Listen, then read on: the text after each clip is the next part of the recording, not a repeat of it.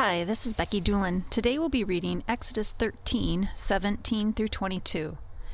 When Pharaoh finally let the people go, God did not lead them along the main road that runs through Philistine territory, even though that was the shortest route to the Promised Land. God said, If the people are faced with a battle, they might change their minds and return to Egypt. So God led them in a roundabout way through the wilderness toward the Red Sea. Thus the Israelites left Egypt like an army ready for battle. Moses took the bones of Joseph with him, for Joseph had made the sons of Israel swear to do this. He said, God will certainly come to help you. When he does, you must take my bones with you from this place. The Israelites left Succoth and camped at Etham on the edge of the wilderness. The Lord went ahead of them. He guided them during the day with a pillar of cloud, and he provided light at night with a pillar of fire. This allowed them to travel by day or by night, and the Lord did not remove the pillar of cloud or pillar of fire from its place in front of the people. Okay, let's look at a couple things you notice in verse 17 and 18 um, that God did not lead them along the main road. He led them in a roundabout way through the wilderness. Hmm, roundabout way through the wilderness. That doesn't sound like fun to me. I mean, I thought God was getting them out of an awful place, so why is He leading them into a wilderness? A wilderness sounds like another scary place to me. I mean, aren't there lions and tigers and bears there? So, why did God lead them into the wilderness instead of the main road to get out of Egypt? Well, He did that to protect them. Hmm, think about that for a minute. God led them the long way into a wilderness to protect them. Have you ever, you know, felt that way? Have you felt that God wasn't taking you the shortest distance between two points? I mean, you probably already told God where you want to go, what you want to do, had your Google Maps app out, typed in the address, and ready to go. Then God said, Nah, uh, we're going to go this way. Or have you ever felt that God was leading you from one uncomfortable situation into another and you're left wondering, like, what's going on here? Well, let's look back for a minute. We just read that God was taking them the long way to protect them. Yes, to protect them. So, here's the question I'd like to ask. You know, can you look at your situation that you're currently in right now and see it as God's protection? I think it's hard sometimes. I mean, you might be in a less than ideal situation. Um, and you want to get to the land of the milk and honey, but you're still walking through the scary wilderness. And I'd like to encourage you to take a look at your situation that you're in from maybe a different perspective, God's perspective. And could you possibly see it as God protecting you? See, God has the big picture in front of him, and we don't. And don't get me wrong, I think it is hard sometimes um, to do that when things are not going well and situations are exploding around us, and we are like wondering why God um, won't deliver us right now. And maybe you've been praying and asking God for something and it feels like it's taking forever. You know, let me put you at ease and say that that is normal. It's normal to want deliverance right away. I mean, don't you want deliverance right now? I know I do. I want, you know, that immediate answer to prayer, the sign from God on the big billboard, which way to go and what to do and I want it, you know, packaged up in a pretty box with a bow, taking me the shortest distance um, and on the path um, of least resistance, if I could, please. Um, and that's how sometimes, you know, we are. We, more often than not, um, want the microwave version of God. But sometimes God uses the crock pot. You see, when you cook in a crock pot, you put in the roast, you add some different spices, some broth, potatoes, veggies, all that yummy stuff. And all those different ingredients simmer together slowly and get all the yummy flavors absorbed in the roast.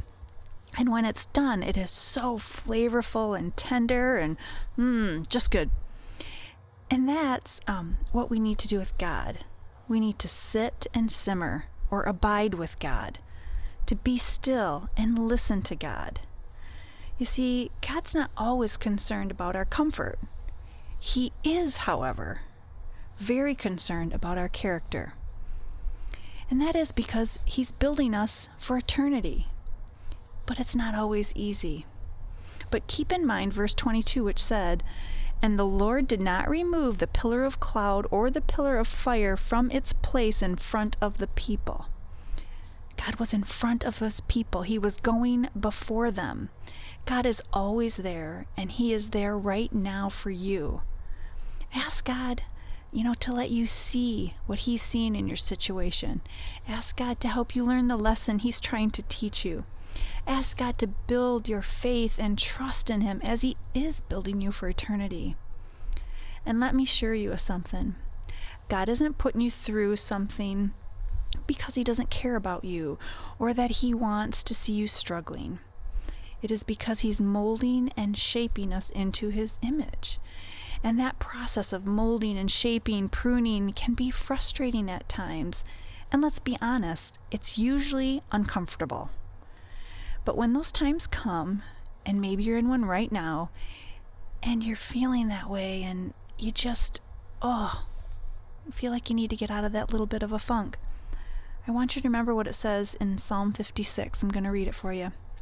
Oh God, have mercy on me, for people are hounding me. My foes attack me all day long. I am constantly hounded by those who slander me, and many are boldly attacking me.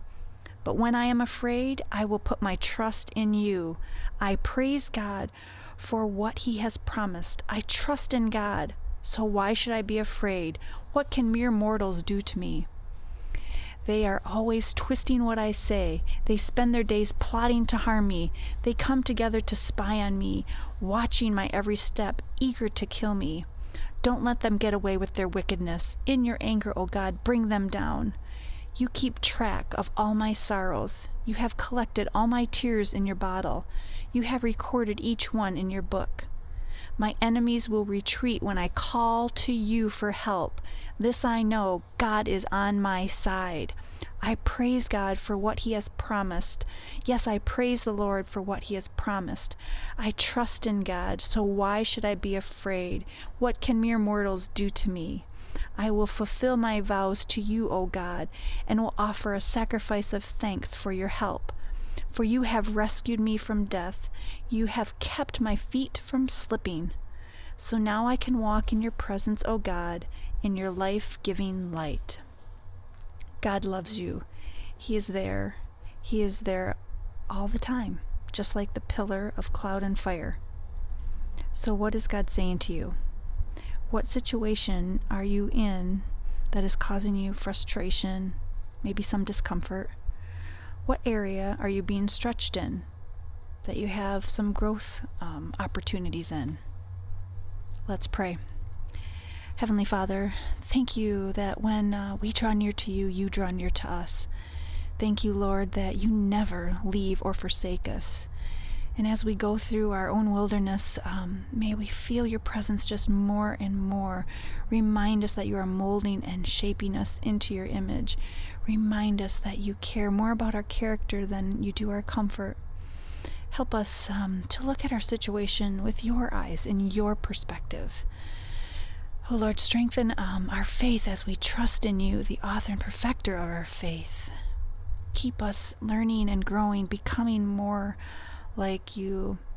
God, may we um, not just um, sit idly and become lukewarm, but help us to be continually on fire for you and your kingdom. And may we shine your light and love to those around us, those that you put in our paths, even when we are in that wilderness.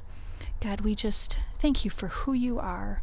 We love you and we need you. And it's in Jesus' name we pray. And all God's people said, Amen. Have a great day.